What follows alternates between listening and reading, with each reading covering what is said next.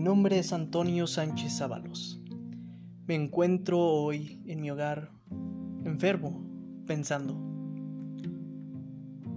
La enfermedad, ah, cuando uno se siente enfermo, cuando uno pasa por momentos de debilidad física, mental, comienza a pensar en la vida, en lo bella que es, en sus injusticias y en la profundidad de todos los sentimientos que surgen dentro de cada uno de nosotros cuando estamos enfermos. Pueden ser buenos, pueden ser malos.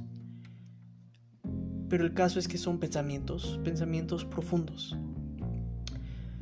que me hacen sentir solo, que me hacen sentir fuerte, que me hacen sentir feliz.